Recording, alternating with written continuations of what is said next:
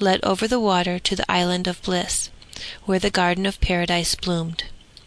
The East Wind took the Prince in his arms and bore him over.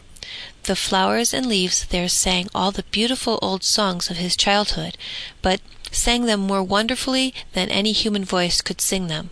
Were these palm trees or giant water plants growing here? The Prince had never seen such rich and mighty trees. The most wonderful climbing plants hung in wreaths, such as were only to be found pictured in gold and colors on the margins of old books of the saints, or entwined among their initial letters. It was the most extraordinary combination of birds, flowers, and scrolls. Close by, on the grass, stood a flock of peacocks with their brilliant tails outspread. Yes, indeed, it seemed so, but when the Prince touched them he saw that they were not birds but plants. They were big dock leaves which shone like peacocks' tails.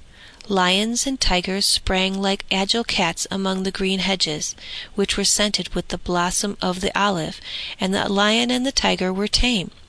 The wild dove, glistening like a pearl, beat the lion's mane with his wings, and the antelope, otherwise so shy, stood by nodding, just as if he wanted to join the game. The fairy of the garden now advanced to meet them. Her garments shone like the sun, and her face beamed like that of a happy mother rejoicing over her child. She was young and very beautiful, and was surrounded by a band of lovely girls, each with a gleaming star in her hair. When the east wind gave her the inscribed leaf from the phoenix, her eyes sparkled with delight. She took the prince's hand and led him into her palace, where the walls were the color of the brightest tulips in the sunlight. The ceiling was one great shining flower, and the longer one gazed into it, the deeper the calyx seemed to be. The prince went to the window, and looking through one of the panes saw the tree of knowledge, with the serpent, and Adam and Eve standing by.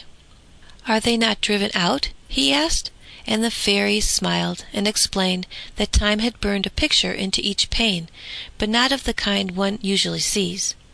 They were alive. The leaves on the trees moved, and the people came and went like the reflections in a mirror. He looked through another pane, and he saw Jacob's dream, with the ladder going straight up into heaven, and angels with great wings were fluttering up and down. All that had ever happened in this world lived and moved on these window panes. Only time could imprint such wonderful pictures. The fairy smiled and led him into a large, lofty room, the walls of which were like transparent paintings of faces, one more beautiful than the other. These were millions of the blessed who smiled and sang, and all their songs melted into one perfect melody. The highest ones were so tiny that they seemed smaller than the very smallest rosebud, no bigger than a pin point in a drawing. In the middle of the room stood a large tree with handsome drooping branches. Golden apples, large and small, hung like oranges among its green leaves. It was the tree of knowledge, of whose fruit Adam and Eve had eaten. From every leaf hung a shining red drop of dew. It was as if the tree wept tears of blood. Now let us get into the boat, said the fairy. We shall find refreshment on the swelling waters. The boat rocks, but it does not move from the spot. All the countries of the world will pass before our eyes. It was a curious sight to see the whole coast move. Here came lofty snow clad Alps with their clouds and dark fir trees. The horn echoed sadly among them, and the shepherd yodelled sweetly in the valleys. Then banyan trees bent their long droopy branches over the boat.